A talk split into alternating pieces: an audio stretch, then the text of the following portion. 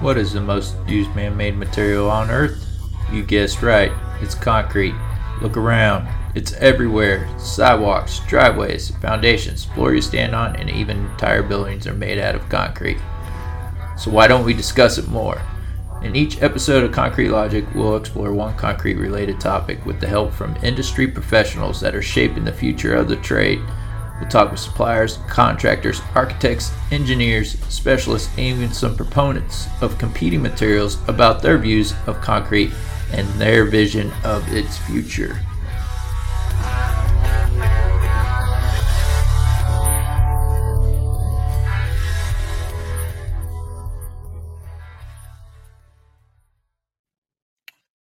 Welcome to another episode of the Concrete Logic Podcast. Today I have Mark Grace with uh, Concrete Support Systems. Mark, can you tell us a little bit about yourself and your company? Sure, Seth. Uh, good morning. Thanks for having me. Uh, appreciate uh, appreciate the reach out. Um, so, uh, Concrete Support Systems is a nationwide uh, supplier of concrete shoring. Uh, we supply that equipment to concrete uh, contractors, subcontractors, general contractors, uh, a couple of distributors uh, across the United States. We have locations in the Northeast, South Central, Southwest U.S.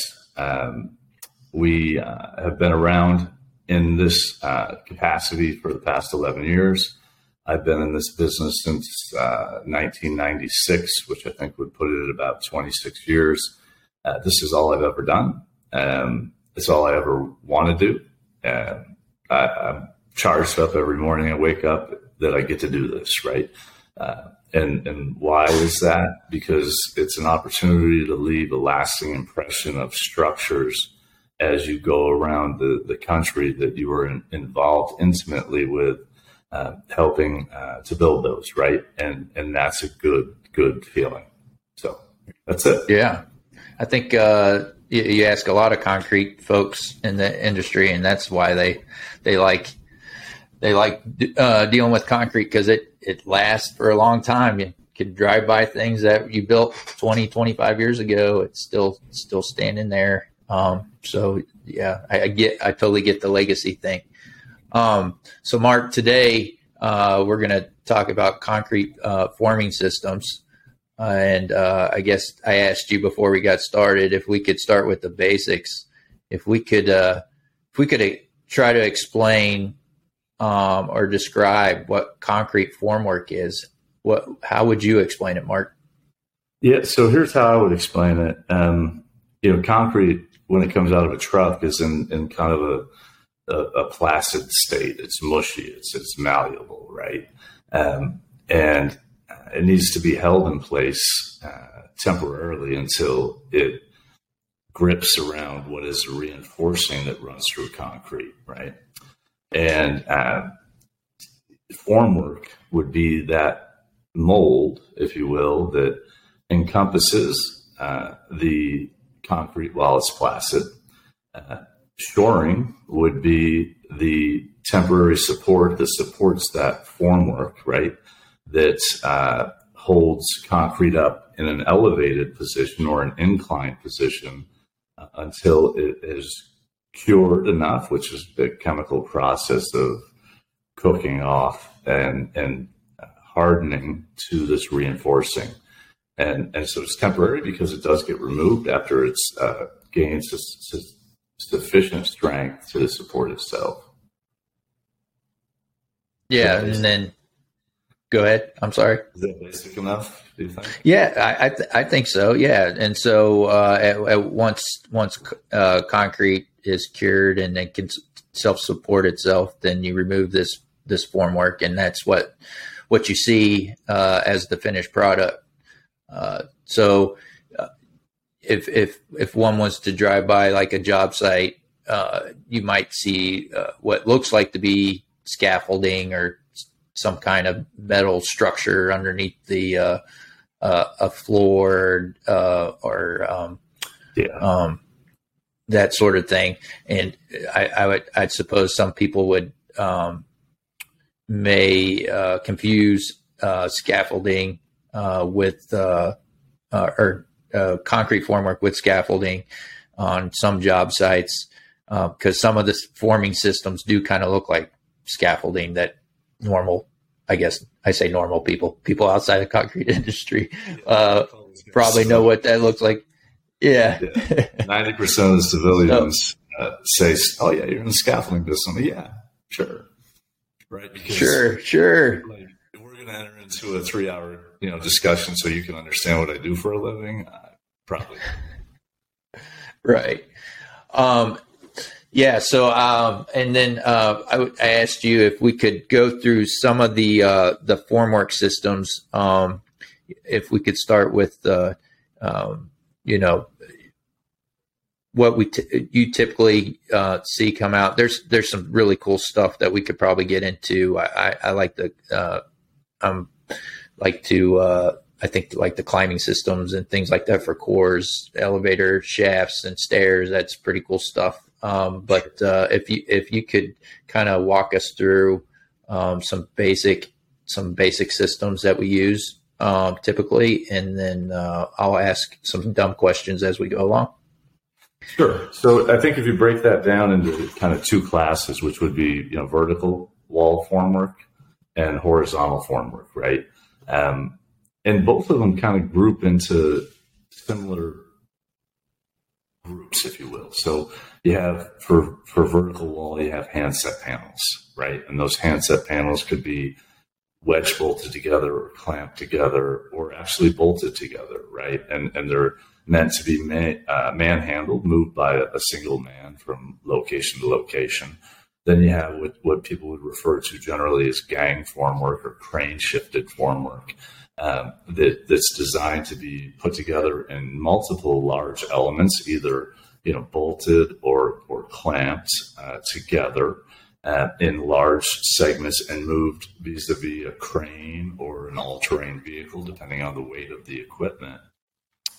Um, and then you would have like for for vertical wall formwork, the next step would be jumping into uh, um, call it jump form, right? Uh, a formwork system that's designed to build a concrete core in a, in a building, which acts as the backbone of a building. Um, those systems uh, start at a cranes a crane shifted system, which sit on supports, and then the wall form which sits on top of it, and some of it has a platform that you can tilt the form back to access the wall, or you can roll the form back to access the wall. And those are shifted from location to location as you move up through the building. And then you get into uh, climbing systems and, and independent of the crane, right? And a hydraulic climbing system would have a series of, of hydraulic cylinders that uh, support themselves off of a shoe that's bolted to a wall. And they push up against a steel gantry system of various configurations. And that gantry system carries the wall formwork as it's hung from the steel elements which make up that gantry, uh, which allows you to shift your entire system independent of the crane, right? Um, beyond that, you get into really you know special niche uh, formwork systems for uh, pier caps for bridges that that are self-spanning uh, steel form, if you will, um, or tunnel form that uh, is used in underground construction that would be highly customized element. Uh, and and and its own right super complicated, right? Um, I think for formwork, that kind of sums it up on the vertical aspect. On the horizontal aspect, you would have very much this similar groups, right? Which is handset shoring, whether it's a, a frame and brace, right? A steel frame with a, a cross brace and a stringer and a joist, uh, or a grid system, which would consist of a post shore uh, a main girder and a secondary girder uh, that you put plywood on top of. Um, moving into uh, maybe a, a, a truss application where we're flying large table elements from floor to floor to floor, as opposed to setting up individual components um, onto column hung, where if the building design is of a certain nature, you can mount brackets on the column and, and fly column hung systems floor to floor.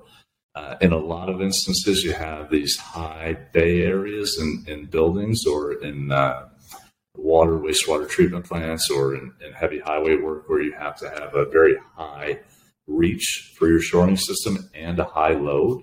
And so I, I refer to that always as a high load, high reach system in, in a general uh, term. Um, and then special applications like, for instance, egress to enter and exit a building um, while uh, construction of concrete is going on above, right? Where you don't have to put temporary supports in, it's self spanning. Uh, there's a lot of different uh, ways to, to build a, a, horizontal concrete deck. Um, and I think there's a lot of different suppliers that can do it, right? Uh, but I think those those two buckets of vertical and, and and horizontal can be broken into sub buckets, if you will, that they were just described. Right. So when you uh, are asked to uh, look at a project and decide what forming systems are are uh, are good for that particular project, um, are, could you walk us through what, what you look at and and do you uh, considered who the client is as well? Yeah, so I think you know we have a nationwide reach, right? And so I think the first thing that you do, you have you know in terms of a shoring system, uh, you have to go and, and get into the mentality of the geography? What are the rules and regulations in Manhattan versus Philadelphia versus South Florida versus Central Texas versus the West Coast, right? So if I go to Manhattan, I know it's all got to be hand shifted. I've got to I've got to cycle the product by hand. I cannot use a crane to fly out over the street with a large table and fly it back up to the next level. So I first look at you know where are we in the country? What are the, ge- the geographical or regional preferences and rules slash regulations, right? So that's step one. And then step two, um, I would look at, you know, how, how large is the structure? What are, what are we really trying to accomplish, right? Um, is, is, is a structure, uh, you know, a 40 story building? Um, or is it a three story with a podium? Um, it, it, will change potentially the way I look at the structure, right? Uh, so once I get through the regional step, it's going to be the size of, of the footprint of the building and the height of the building. And then I'm going to look at who's the, who's the contractor, right? Is it a concrete subcontractor who does uh, shoring, placing, and finishing? Or is it a concrete formwork contractor who does erection and dismantle? right? Because those guys are going to look at that job completely different, right? So, uh, an erection and dismantle guy on, say, a, a million square foot building, and let's just say it's four levels, he's likely going to take 120, 140,000 square foot of equipment. Whereas the concrete contractor might only take 60 to 80,000 square feet right? And, and it's just by the nature of, of, how they do business and how they get paid, right? And what they can control and what they cannot control, right? And so you have, you know, those are kind of like that. You're really now getting into the nitty gritty of it, right? Um, and and then what do they want to accomplish? And what what's that superintendent or that that work crew comfortable with, right? So they want a perimeter table uh, that they can shift up to have kind of a physical barrier before they start studying the interior elements. Do they per- prefer to fly tables? Right? Do they do they see value in in erecting large tables that are you know 28 foot by 60 foot long and flying floor to floor? Um, it really you know you have to get really intimate with those folks, right? um, in the field, right? And then uh, understand what their wants, needs, and desires are. They might not be the guy writing the check. They may not be the guy uh, making the ultimate decision, right? But you definitely don't want to force a square peg into a round hole there, right? Because that guy's going to make money for you or not, right? And he's going to he's going to be a repeat customer or not based on uh, your ability to understand what that guy wants down the food chain. Right. That, yeah. No. I, the the geographical uh, uh, point. Uh, yeah, I overlooked that. That is that is uh, pretty crucial on uh, the, the, regulations. I didn't know that about New York. Um, the uh, and probably I don't know any uh, about the New York regulations because I have no desire to build up there. Those I see pictures of what those guys are doing up there. It's that's crazy. Um, and uh, also knowing what I guess too, uh, what what talent is in that area, right? So you're you're you're considering that as well. Um, you mentioned that, um, so that makes total sense. Is there other like uh, other than the the uh, the project documents, the architectural, the structural drawings? Is there other documents that you like to have your hands on when you're looking at a job? Yeah, yeah. Um, hmm. So, right look here. Here's what we we look at. I, I want to see the, the, the structural drawings.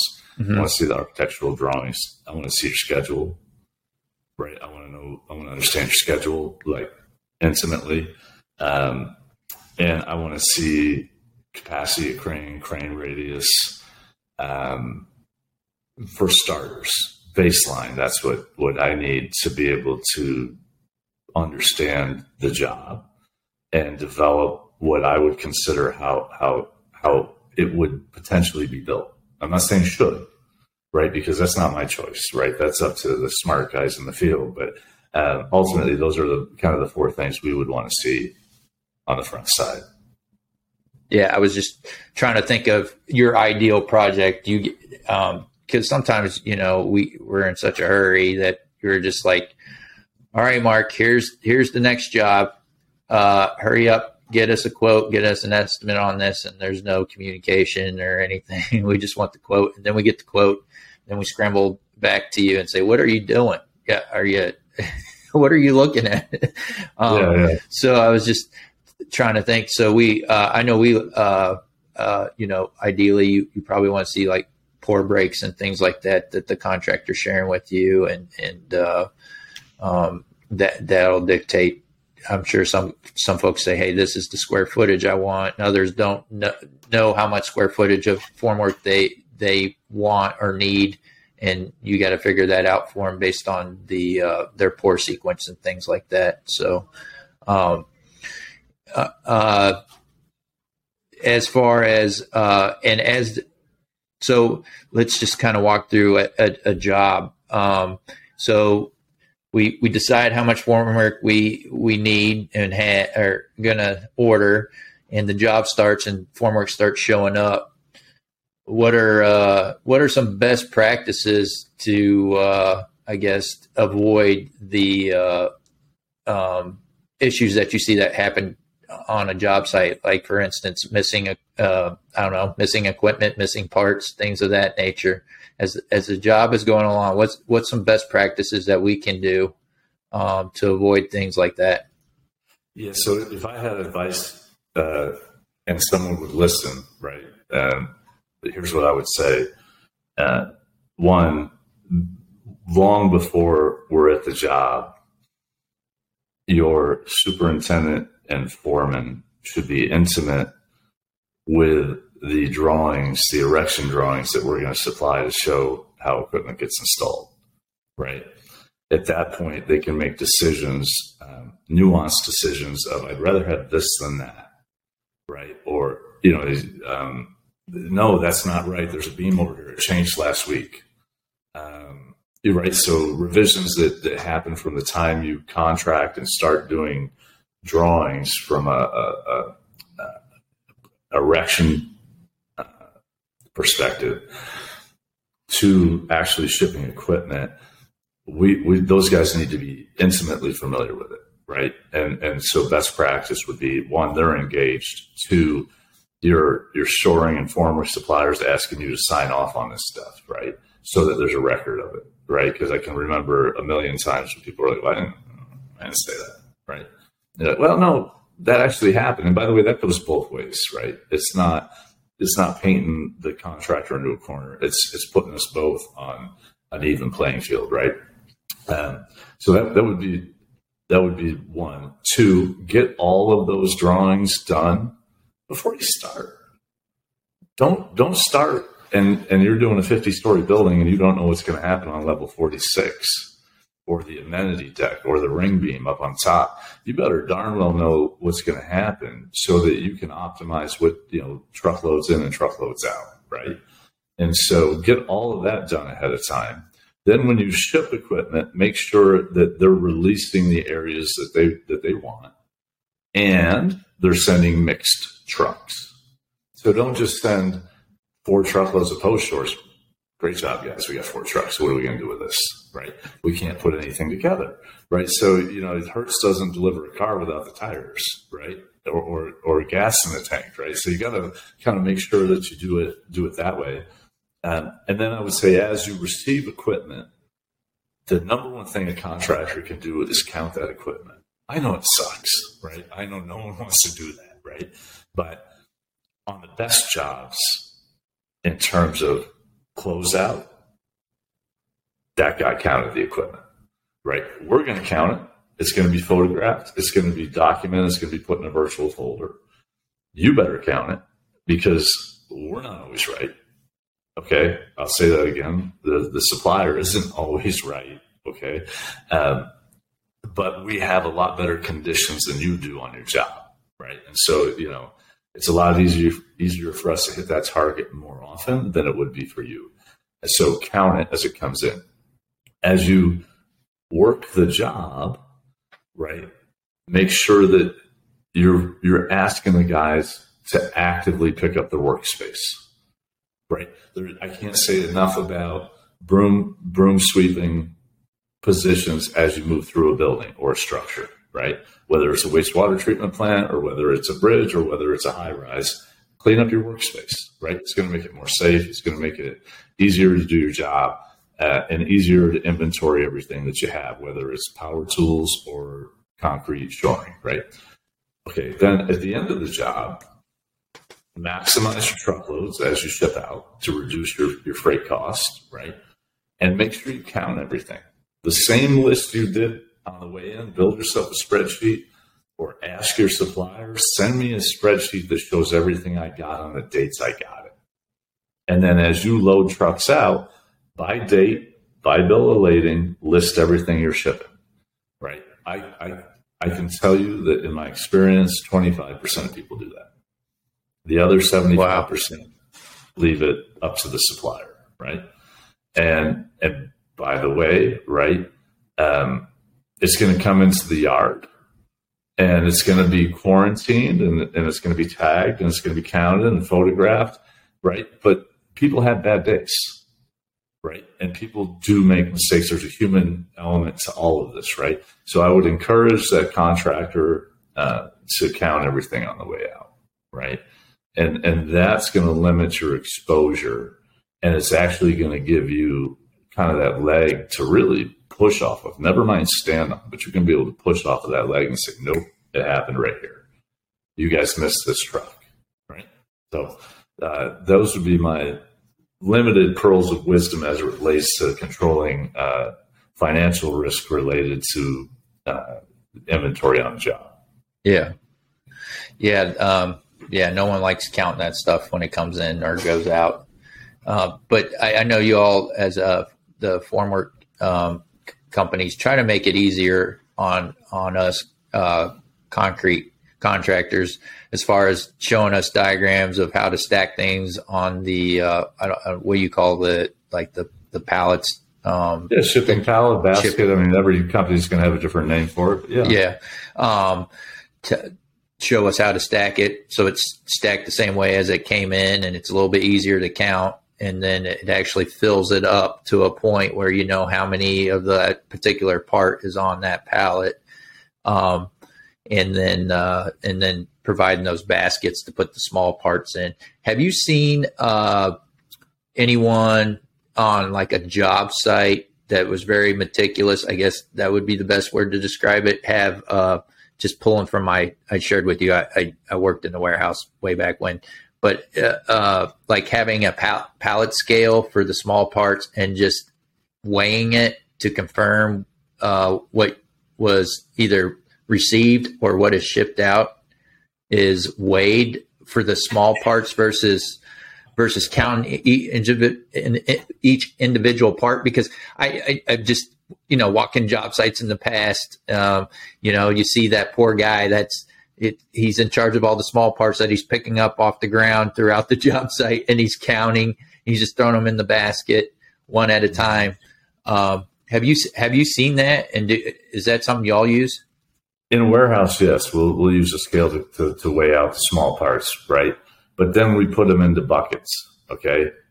And so they go into five gallon buckets. And so you take a widget A, okay, let's call it widget A. I don't know what it weighs, but in the bucket, only a hundred of widget A will fit. Done. Fill the bucket up. I don't care how you put them in there. It's going to be off by one or two. That doesn't matter. If you're on the job, we got a hundred. Done half of a bucket of widget B is a, is a full bucket, right? Boom. That's how you know. That's how we set it up, and then you can only get so many buckets into a, into a basket, right? And so, and the baskets are all the same size, right? As are the shipping pallets, right? So, it in each basket has a, a total weight on it that it can carry, right? So you can't fill up more than the bucket space will allow.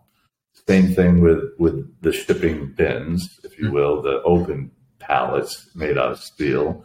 So many can go in. If you put this many into a rack, this is what it weighs so that you can develop a bill of lading. I know that your thing is more of, hey, if I put one on the scale and then I throw X on, it'll get to this weight.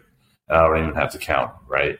That's not going to, I've never seen that in the field right? Because remember, right, we get a 25% hit ratio on people counting stuff out, right? So imagine, right? But I, will share this with you. We, we years ago, we did a, a job in uh, in the Bronx called Croton Water Treatment Plant. It was a joint venture between two contractors, and they had a guy. Uh, I can't remember his real name, but his nickname was Meatball. Okay, and Meatball's job literally was to count everything that came into the job and came out. Uh, our contract on the rental side was like five and a half million dollars. Wow. And there were five or six con, uh, suppliers that had the same kind of contract. Okay. Uh, which, which means it was like a $40 million, uh, you know, 30 to $40 million formwork and shoring package rental, which is massive, right? yeah, substantial ideal job. Give me another one of those. That'd be great. Right. Um, and, and at the end of that job, you know, it was a five and a half million dollar, uh, revenue stream for us. This is a $50,000 shortage. Mm. Shortage damage bill, 50 grand. Right. And so uh, think about that. Right. And in terms of a percentage, right, it's, it's nothing. Right. And so typically, uh, if you're below 3%, you're doing a really good job, right? Um, some people average somewhere between 10 and 12%, some companies, right? Um, so if it was 10%, it would be 550 grand, right? Well, Meatball wasn't getting paid $550,000. I can assure you that, right? So that guy paid for himself alone with, with our contract, right? And, and he had that spreadsheet, which was everything in, everything out, photographed, full time job. All you do is count stuff. Terrible job, right? Like I would have quit in the probably the first day, but it, it was worth every penny to get that guy to do it. Yeah, he paid for his salary and then some. Oh yeah. Uh, uh, so, uh, so was Meatball's job just on counting on the way out, or did he manage the inventory the entire project? Yeah, he owned it. He owned it right in and out. Oh, okay. and, and I don't know if it was just specific to formwork and, and shoring. I doubt it. I'm pretty sure that anything that came into the job and anything that came out, he counted. Yeah, that's a fantastic idea. Having a, uh, it's almost like having an on-site warehouse manager, like inventory manage, manager that's responsible for knowing where everything is on the job site. Because I, I, I can imagine how much, well, how much time we waste looking for things, or um, everybody's walking around and and looking for something particular and and can't find it, and yeah, a lot of hours wasted doing something like that. So that having an inventory uh, uh, manager for the entire uh, length of the project that sounds like a fantastic idea and one yeah, that someone one somebody should steal. Yeah, you'd be surprised how many times we get a phone call and, and, and people say, "Hey, we're we're out of this. We're out of widget A or widget B or widget C," and we're like, mm, um, "I think you got them." And you go to the job and you walk, and it's on floor five, but they're on floor eighteen. And so, right, they're taking that elevator all the way up to to, to maybe 15 and, and climbing the ladder to get to the active deck, right? So they don't know it's on floor five, right? And so we'll go to the job before we ship because we don't want to, one, cost the customer freight, two, deliver more equipment than's needed, right? And then three, argue about it after the fact because typically the guy that's saying he doesn't have it isn't authorized to order it, right? And so we'll go to the job and walk and be like, all right, between floors two, three, four, six, and seven, you get about two truckloads of equipment, and there's 400 widget A's. Let's go get them. Oh, okay. Mm. Thanks for doing that. Right, right. Part of the service of, of, of a supplier should be that. Right. Some will just ship it, and we're like, no, we're not doing that. We're we're going to go look. Yeah. So we talked about uh, what we do before a job, during the job, and after a job as far as uh, handling formwork in an ideal situation. And um, uh, but as far as uh, I guess the future of concrete formwork, is there anything that's out there or folks are discussing, or maybe it's already uh, you know available to us and we don't realize it um, as far as advancements in concrete formwork? You know, I'll, i think to answer that question, I I'd say two two different things, um, and I'll speak to the the first one first, which is safety. Right. Um, you know, this well, what we all do is very dangerous. Right. It's dangerous work. People get hurt when it goes bad. It goes terribly bad. Right. Um, and so over the past kind of eight years, we've seen an influx of um, screens, safety screens that cover three and a half floors of a building that have a, a you know a diaper on the bottom to catch anything that's falling um, that insulates the building from a mental perspective for the worker right? So that they can't fall off the, the leading edge of a structure that's that's a big deal it, it started in new york and it started in on the west coast and it's being driven by actually the developers insurance companies, right, which is a great thing. Um, and it's making its way across across the country. We, we saw the first one, uh, it, one of the first ones. Maybe they've, done this maybe two or three times in the state of Texas. Um, but we're on a structure right now that's when it tops out, it'll be 948 feet tall in Austin. Wow. It's the tallest building in Austin. Um, and they opted to put a screen on the outside of the building, right?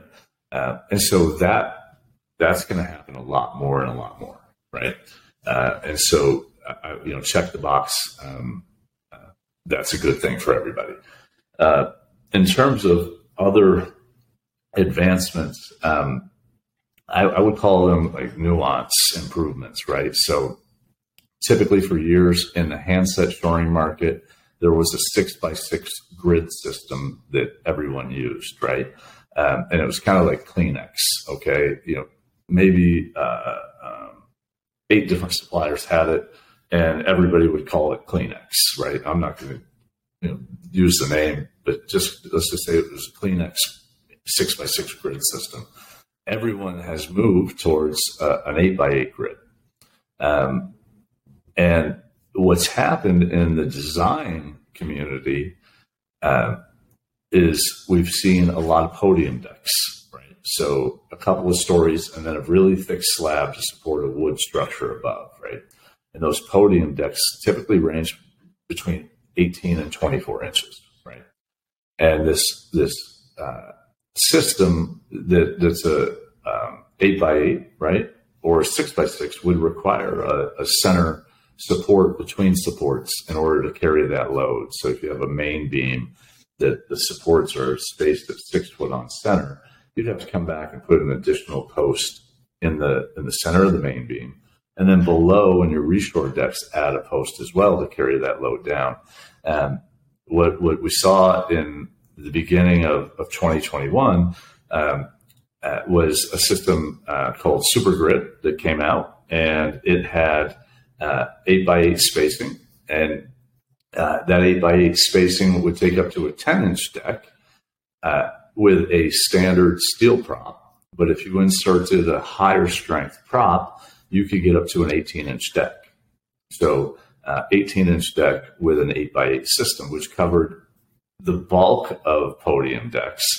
Then the, the, the same system as Super Grid 88, 8 by 8 spacing, Super Grid uh, 86, 8 by 6 spacing, uh, 6 by 8, um, 6 foot main beam, 8 foot secondary beam with an aluminum prop allowed you to go up to 24 inches, right? And so, uh, you know, that that's that's us, right? Um, in terms of what has anybody else done, I'm sure they're out there, Seth. Um, I'm kind of a I'm a run the ball guy versus a, a, a, a tackle block guy. So I haven't really spent a lot of time figuring that out. But uh, I think the, the biggest takeaway would be that safety aspect of, of the screens around buildings, right? Which, um, you know, it's just nothing that we do. We're, we're not in that business, but um, I can tell you, as someone who's scared of heights, when you get off that elevator and, and you're standing 900 feet above the, the, the floor of the street, it feels pretty darn good to have a, a screen in front of you that you know you're not going to fall off. Yeah. And it takes the place of uh, the required fall protection for at the leading edge as well. Is that? Do you know that? Yeah, you know it's interesting. It, it takes place. It takes the place of, of that fall protection at the leading edge if you're on a deck that's been cast. Mm-hmm. Okay, but even if the screen is above the the working deck where you're installing plywood, for example, you're still going to have an overhead line with with a safety and a, and a tie off because you can fall whatever the distance is above above the uh, the actual concrete deck, right? So if it's eight feet, ten feet, twelve feet, fourteen foot, those guys are still going to be harnessed up and have an arrest system on their back. Yeah, yeah, um, yeah. I've seen those in action.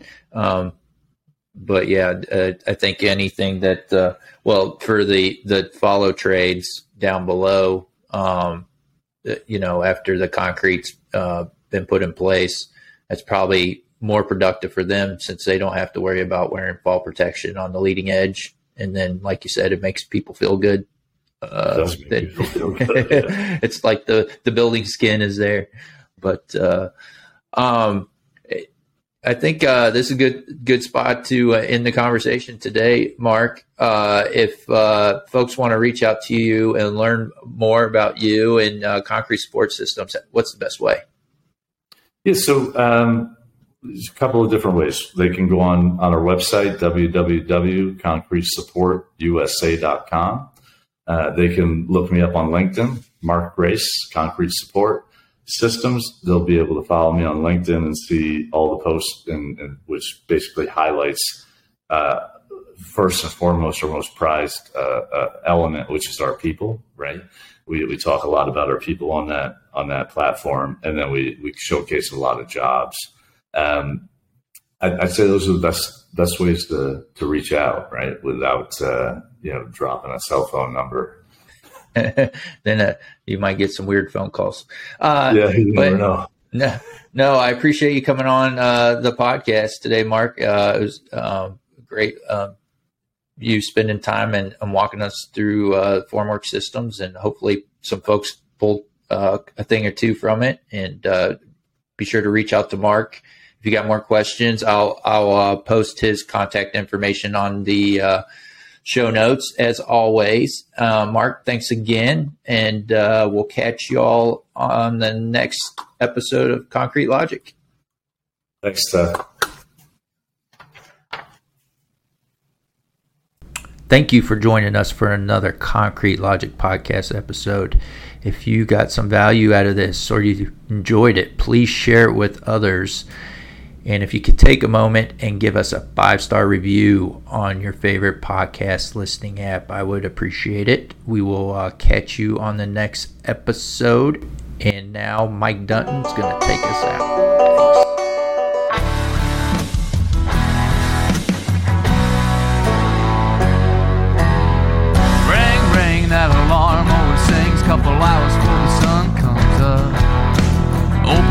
Open up the side, put some diesel in the lights, and wait till the trucks roll up. Yeah, this ain't how most folks live their lives. Dripping in sweat, working overtime. But while they're tying their ties for their nine to fives, we're out here changing.